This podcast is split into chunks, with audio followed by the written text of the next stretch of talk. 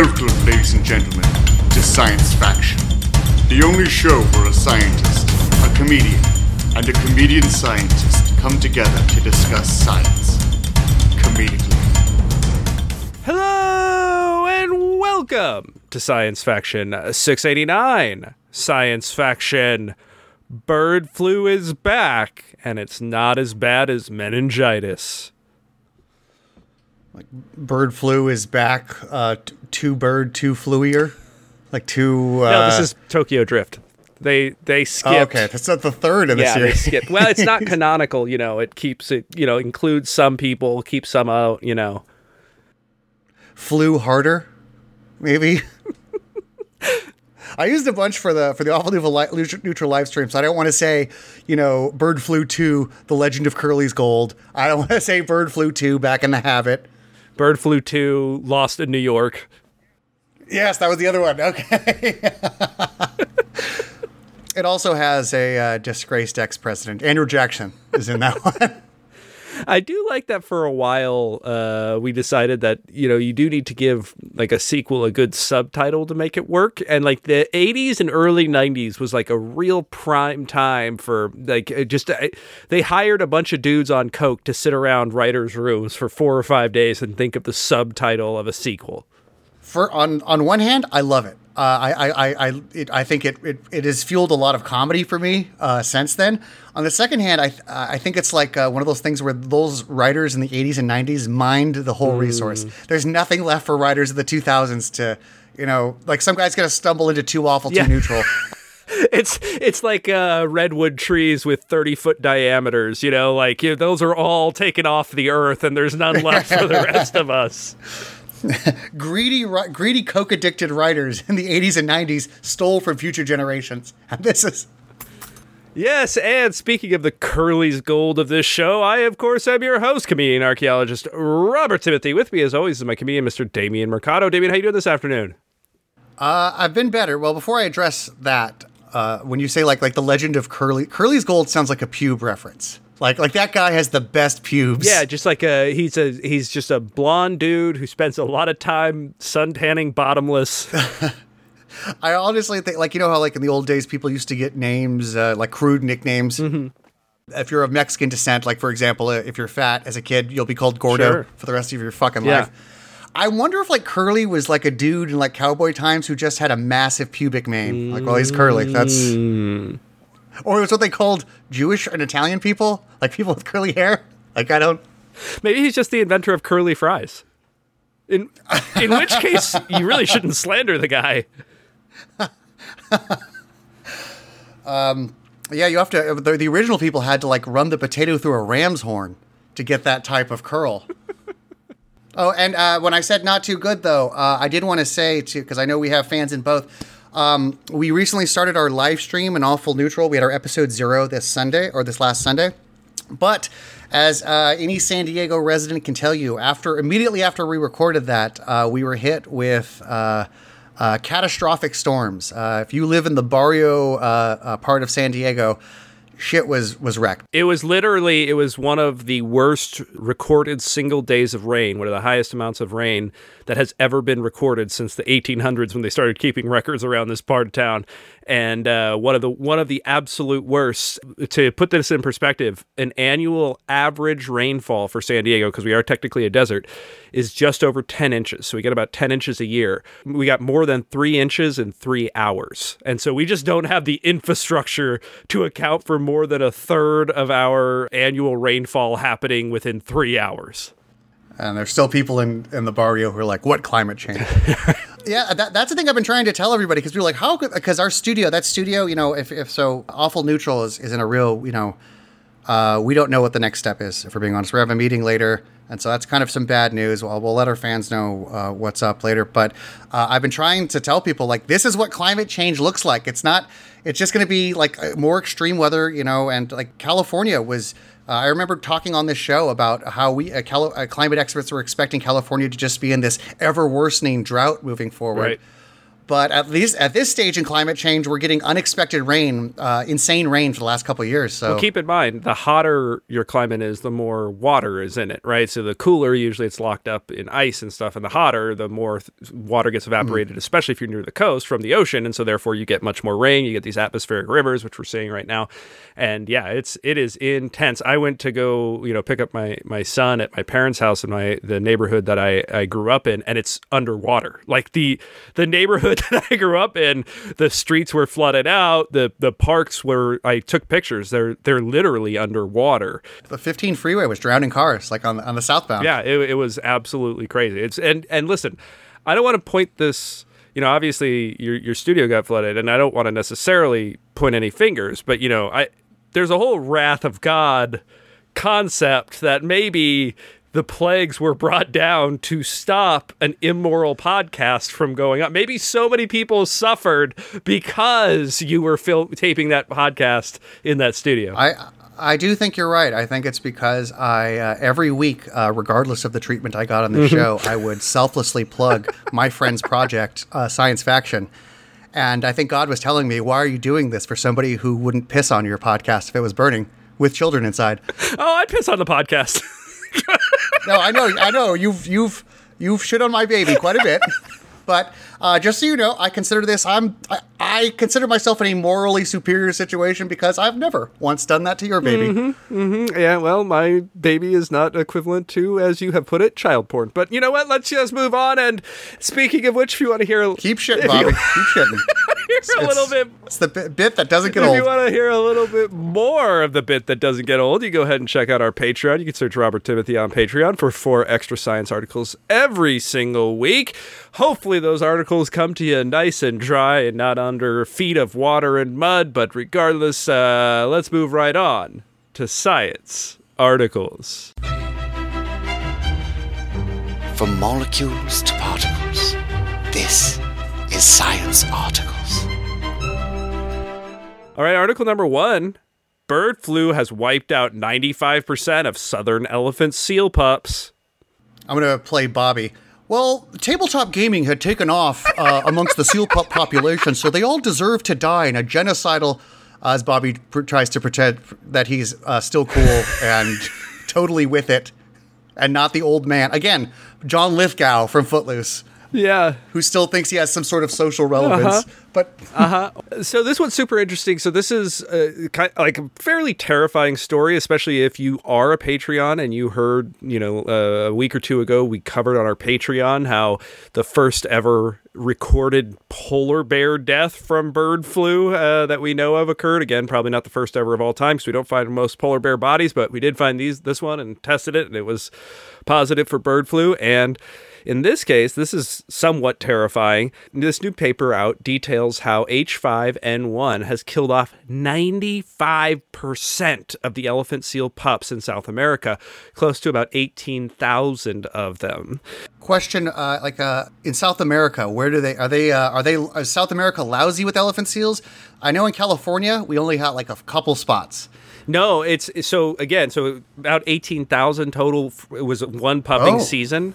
So it, that, means there's more obviously that exists, but per season you're going to expect to have about 18,000 and this killed them almost all of them off killed about 17 1,000 off.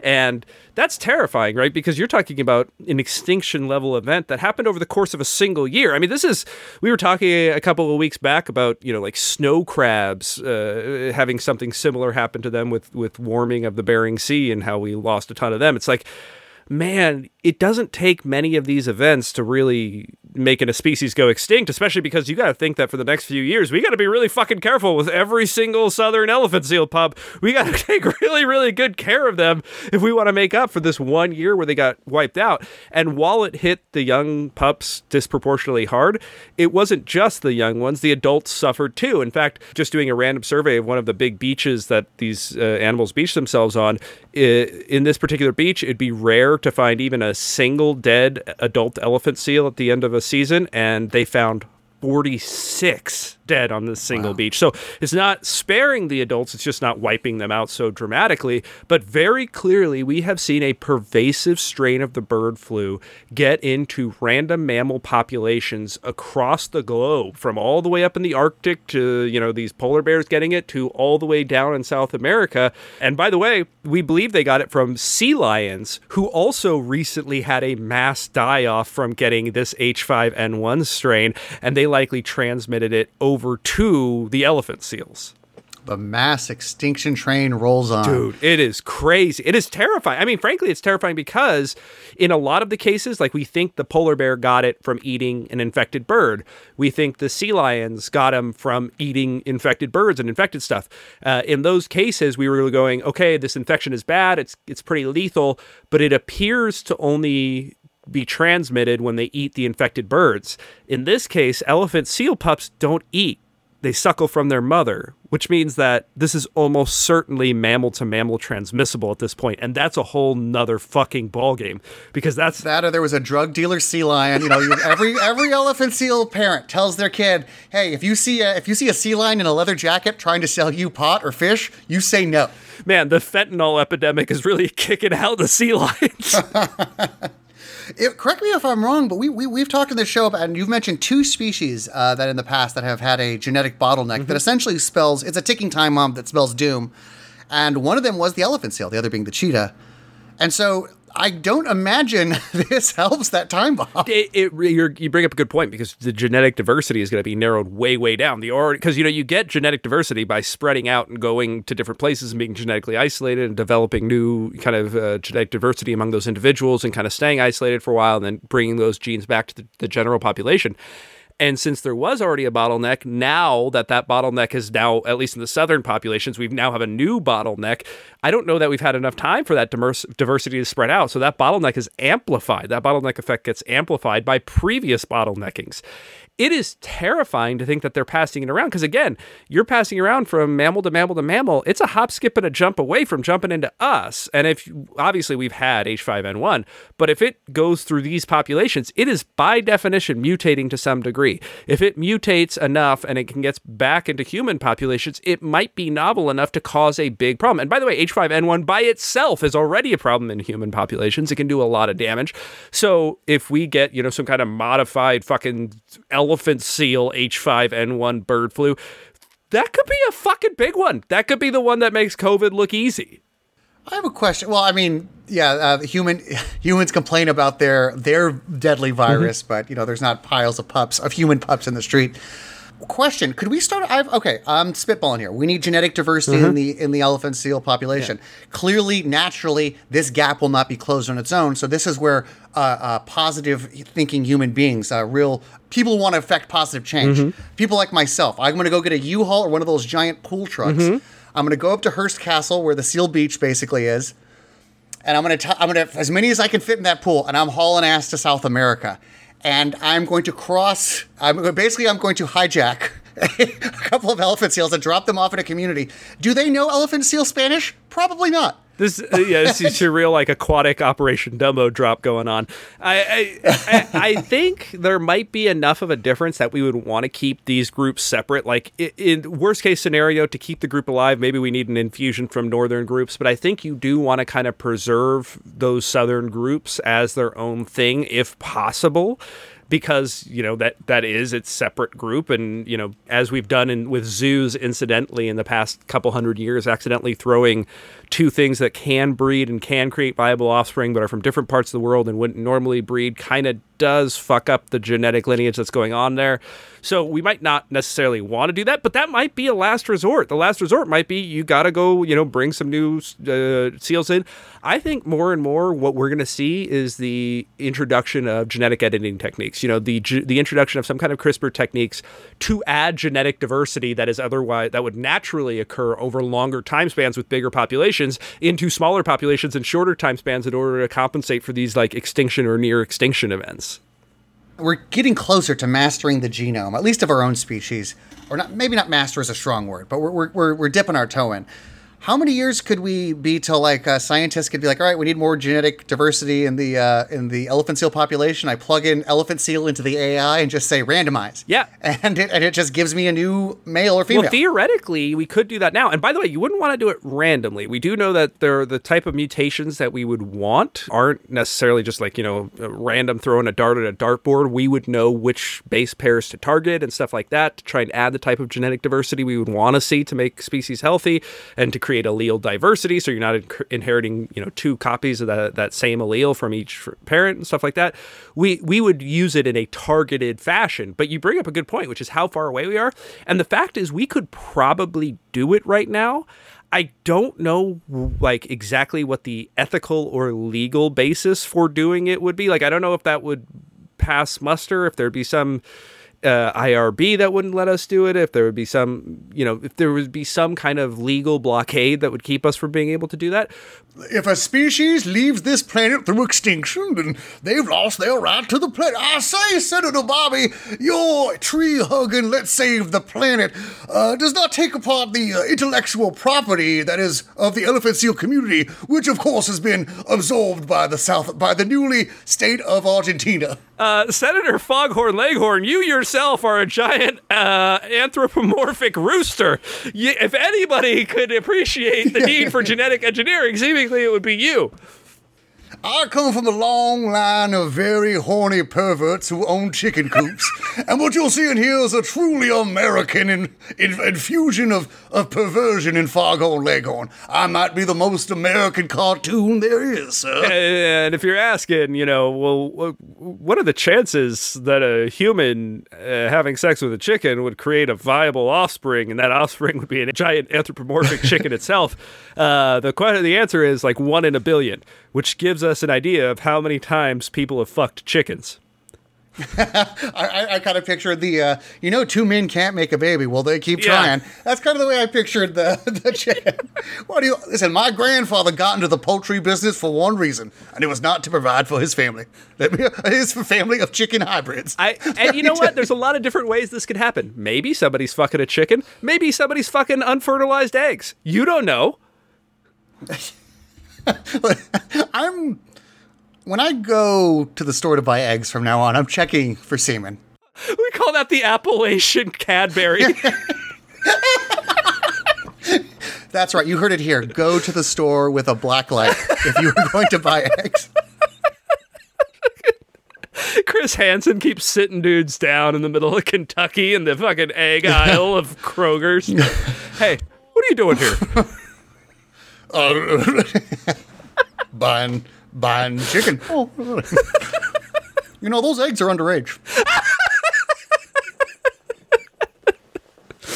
Uh, dear, we have fun with the possibility of extinction. Yeah, it, it is a one of those terrifying things, especially because H5N1 again already does damage when it's in humans. So who knows what happens when it gets even more novel? It goes through a few species in between us. Remember, you know, when, when it comes to things like COVID, it's flying around in bats, but it doesn't become human to human transmissible or super super deadly until it pops through a pangolin or something like that, and then comes out into us. So when we are seeing diseases that humans can get going through other animals and then possibly again hasn't gotten into humans that we know of yet but then possibly coming back into humans. That's where the real pandemic potential is. And so things like this are terrifying. And by the way let's say it never infects another a person. Let's say this goes you know dead end through elephant seals. We still e- either wiped out or came close to wiping out an entire species in one season. And by the way have you heard of this? Like, other than on this show, is there huge articles on, on the, the local news about the fact that we almost just wiped out an entire fucking species? That 95% of entire pupping season is completely dead, and who knows how long it would take to recover from that? Like, no. Like, this is. It, it's almost uh, it's it's something you have to hear on an obscure you know science dick joke podcast because it's not something that makes the news. Most of the news you get is uh, is pretty filtered for a lot of things. So I, that makes sense. Like I, I, it's not boring. It's not it's not Trump farted. Like it's not. Yeah, but it's not. There's not. It's not like there's some like interested party in keeping you from finding out about dead elephant seals. Like it, there, Well, I, I think it's I think it's more that the uh, the, that the the Earth is kind of collapsing around us, Ah. and like society is. I, I don't think they want to report on that. Uh, like how how the system we have in place is detrimental to all life on Earth. Yeah, it's, I don't think they really report May- that. Maybe it, it is one of those things that it's just because it makes people sad. I honestly think it's just a lack of awareness. I think that stories like this don't make the news because we f- are somewhat distanced from, you know, the biological world around us, but also just because, like, a lot of people go, ah, who cares if a bunch of elephant seals die? 17,000 elephant seals, who cares? You know, we probably killed that many cows in the last 10 minutes. And it's like, no, you have to understand this is a huge percentage of the overall population, and this thing could very easily go extinct from this one event that you barely even heard about. Yeah, I mean, I, I agree. People avoid uh, sad news. It's why, uh, like, I think a big reason why the news avoids climate change. But I think a lot of things as well is like the people who fund the news uh, don't really want the system to change. So any challenge to that system, anything that might require, like, oh, we have to stop dumping pure a- sulfuric acid directly onto elephant seals, that'll cost the taxpayer, the, the shareholders, 0.01 cents. It's also why uh, the sad clown massacres never make the news because nobody wants to feel that sad. Like no one wants to see that sad clown instead of the happy face. It's got the droopy face and you know an AR-15 bursting into a, a high school. Those never make the news. I, I say the better example is just uh, uh, the unhome, unhoused crisis going on. Sure. Like people don't want to feel sad. Uh, in fact, people will actually go out of their way uh, and have defense mechanisms to blame the poor. Sure. Uh, how dare you have schizophrenia? Sure. There certainly is like a, a desire to kind of ostrich head in the sand away from bad news. I think the reason it's important not to is one, if this is the making of a future human pandemic that does affect us all, it is very important to take note and, you know, do what we can to avoid that. But also, two, is to realize that these things sweep through the biological world just like they swept through ours four years ago. You know, just like our world was rocked by a sudden, you, you know, uh, uh, disease that that came through and infected almost every human being on Earth. This we're not unique. Like though that happens to every animal, and we are just another one of those animals. And seeing it happen in another population. I mean, I, I don't know if this, uh, you know, I don't think there's a lot of conspiracy theorists who follow biological news, but there is some element of inoculation against conspiracy when instead of going just like, oh, what is this weird, mysterious pandemic that just sweeps through human population? If you see it, that it's part of the natural biological world and you see it happen to other animals, there is more of a I don't know. I, I would like to think more of an ability to just face the reality of it as an adult, as opposed to imagining that it's like JFK Jr. is going to come back and fix it. Well, first off, Bobby, would you tell me that that it's? Uh, I, I was thinking like, what if, if if if we are not special, if we're not unique, then perhaps the elephant seals basically had the dumbest motherfucking members of their species advocating against any sort of safe protocol. It was it was all it was all the Freedom Caucus of elephant seals. oh dear. On to article number two. Bacterial meningitis permanently injures one in three children who catch it. So wait, all those bacterial meningitis parties I've been having with other parents, like there there might be a downside. Like if you get it as a kid, you can't get it as an adult. Well, also because uh, it is highly contagious. You usually get it as a kid, an old person, or in college dorm settings. And I guess if you get it as a kid, you're not going to get it in college because you probably won't make it there. Yeah. Uh, so you're telling me brain swelling in a child has detrimental effects? Now, Damien, do you know what meningitis is? Because I'm sure a lot of people. It's a bacterial infection of your cerebral spinal fluid, isn't it? not well meningitis could be bacterial could be viral right so it could be either one and those are two different uh, two different types viral meningitis not usually nearly as serious also not u- usually nearly as contagious and, and also much more common frankly so when you hear somebody say i had meningitis uh, most of the time they're talking about a viral meningitis infection and they're they're infecting the meninges or kind of the, the tissues that are in there in between the, the brain and the skull and you're right; it can go into your your CSF. It can go into uh, it, it can basically cause very serious problems, especially the bacterial one. This is something you've probably heard before. You've heard it go through dorms because it can be very, very highly contagious. And it's that one where it's like there's an 18 year old, they're super healthy, they're on the track team, and they're you know felt a little bit under the weather when they went to bed and uh, by the time they woke up they were 45 minutes from death you know th- this is the thing that kills people, including young people, in fact, especially young people, very, very quickly. It is incredibly dangerous and it, it kills a lot of the people who end up getting it. But what this study looked at is those people who do survive, especially the young people, what are the long term effects of that? Because this is a very, again, very serious infection. It's something that'll kill you in like 24 fucking hours. It's a big deal. And this is killing people that I mean, I'm not talking about like, oh, I caught this in the rural jungles of Africa and I died. It's like you caught this, you were hospitalized in ICU for 90% of the time you had it and you still died. That's why you know we have we've been saying on this show for years. Uh, I don't think the um, I don't think the uh, the assholes at Skeptics Guide would ever make a public message to help people like this. But yeah, if you're a kid, if you're a college student, do not share needles for spinal taps. That That's is right. the number one way. So when you're in the dorm room, spinal tapping each other, getting that sweet ce- uh, cerebral spinal fluid. We've all been in Clean needle. college. We've all, you know, sat around, watched some Cheech and Chong, and then, you know, got got tapped into that spine, you know, that sweet spine, just for a little bit of fun. You know, you're not supposed to, but everybody does it. I would imagine you were watching Cheech and Chong, you're watching Hellraiser, and you're like, that pain seems awesome. I wish I was in excruciating pain right now. Bring out the needle, not the clean one. Uh, so this is this is actually pretty cool because this is one of those big Nordic studies where they like can look at everybody's medical records because they don't have HIPAA, and they looked. The, this comes out of Sweden, and uh, they looked at 3,500 cases of young people who had caught bacterial meningitis and compared it with 32,000 who had not, as a, a nice big N number, and they noticed a higher prevalence of neurological disabilities such as cognitive impairment, seizures, visual or hearing impairment, motor impairment, behavioral disorders, or structural damage to the head. End quote. So, this is because of how dangerous it is and how quickly it spreads. Incredibly shocking. And also, like, man, it's got to feel bad to be the parents of those kids because it's like for the first 24 hours, you're like, oh my God, I hope my kid didn't die. And then you're like, oh man, he didn't die. But now I'm going to have to explain the bus schedule to him over and over again. Get him in the fight game. get him in the fight game. Like, like you don't have to be a genius to, to throw a punch or get good. That's fine. You basically your career path. We're going to jujitsu tomorrow.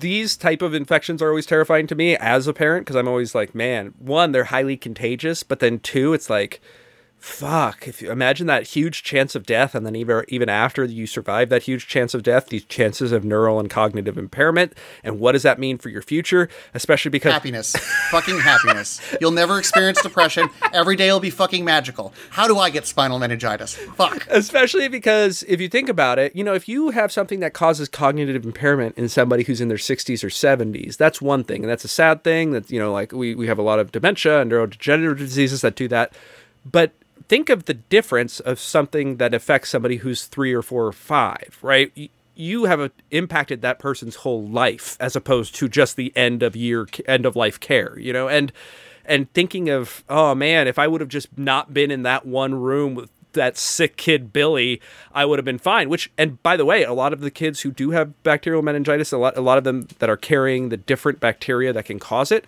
they are asymptomatic. So you might be around somebody who's not even displaying symptoms of being sick, and your kid can catch bacterial meningitis. He's just displaying this, sir.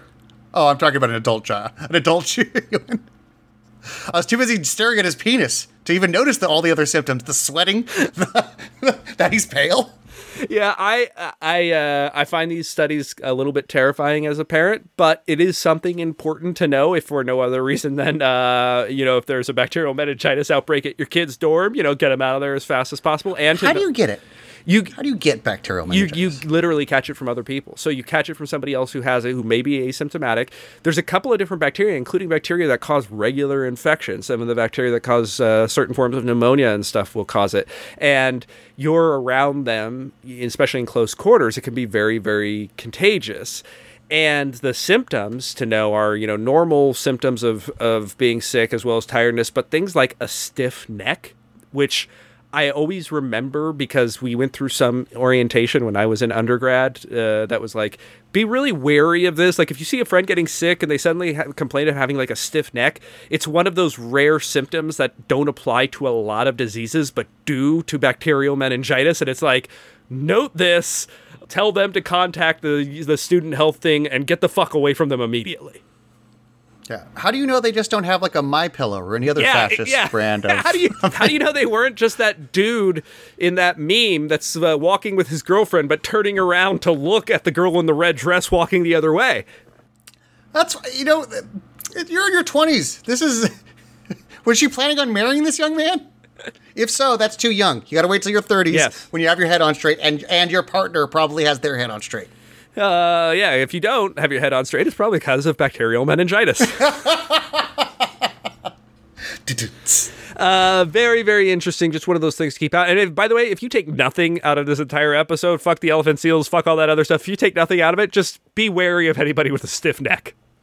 Uh, I would say that uh, between the elephant seals and the uh, the hellish monsoon that sunny San Diego got, I'd say uh, maybe the time is to start changing things is, was yesterday, but it's not too late today. Well, it's too late, but we need to do it today. Yeah, yeah, yeah, absolutely. You know, feel free to uh, everybody stop taking airline flights and you know uh, eating red meat and all that stuff. At this point, people need to be in the streets. Like there's there's a systemic changes. No, really, I, I firmly believe there's systemic changes that need to happen. Yeah, but I mean, you could be in the streets, or again, you could stop taking airline flights and eating red meat. They- That would it's not an either or. Sure. it's not an either or. Sure.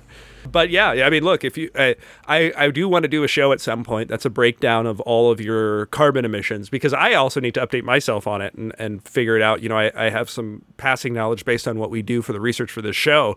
Uh, like I said, about things like uh, airline flights are a big one. You know, being on uh, on one airline flight is equivalent to like six months. One cross country airline flight, I think, is equivalent to like six months of all of your other carbon outputs and you know things like eating red meat and stuff. But uh, I'm sure there's probably some stuff in there that I haven't even realized that have like snuck in there uh, that are probably important to note. So maybe maybe this will be my impetus to do a show that is like the top 10 ways you are you are putting carbon into the atmosphere that you could stop, you know.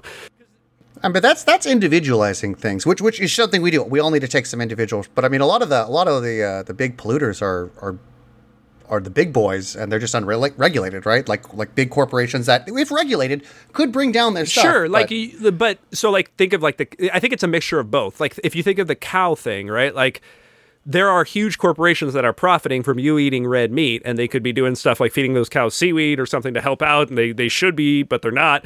But also if everybody just stopped eating that red meat, those corporations would stop doing that tomorrow, right? And so like yeah, it's kind of like a shared blame on a lot of stuff. Now, there's some things you're not going to be able to control. Like maybe your percentage of the Department of Defense budget, which uses way more fuel than all of our cars combined, maybe that is a huge percentage of your overall carbon emissions. But frankly, you're not going to be able to do anything tomorrow about how much fuel the F 18 uses, right? Like, there's nothing you're going to be able to do about that. But you can do something about the cows and you can do something about cross country travel. No, I know, I agree. I'm just saying, like individual responsibility will only take us so far. Like, like having, like we talked earlier uh, a couple of years ago about uh, a huge methane leak that was in the middle of Los Angeles that had just been going on for months, and how much of that is, you know, not a pocket of methane in Siberia. Sure. You know, like a lot of these things are systemic. That Yeah. Uh, yeah, absolutely. There's there's like the big and the small, but you know, maybe we'll break down sometime the, the 10 things that you personally can do to to knock that down and see what we can't do with that. But until then, thank you audience for coming back to Science Faction 689 where you learned all about how bird flu has wiped out 95% of southern elephant seal pups and how bacterial meningitis permanently injures one in 3 children who catch it. Thank you so much for joining us and come on back next week for Science Faction 690. Freedom Elephant Seal Caucus member here. How do we know that those seal puff deaths weren't from the vaccine? You've been listening to Science Function. Wait, that's not right.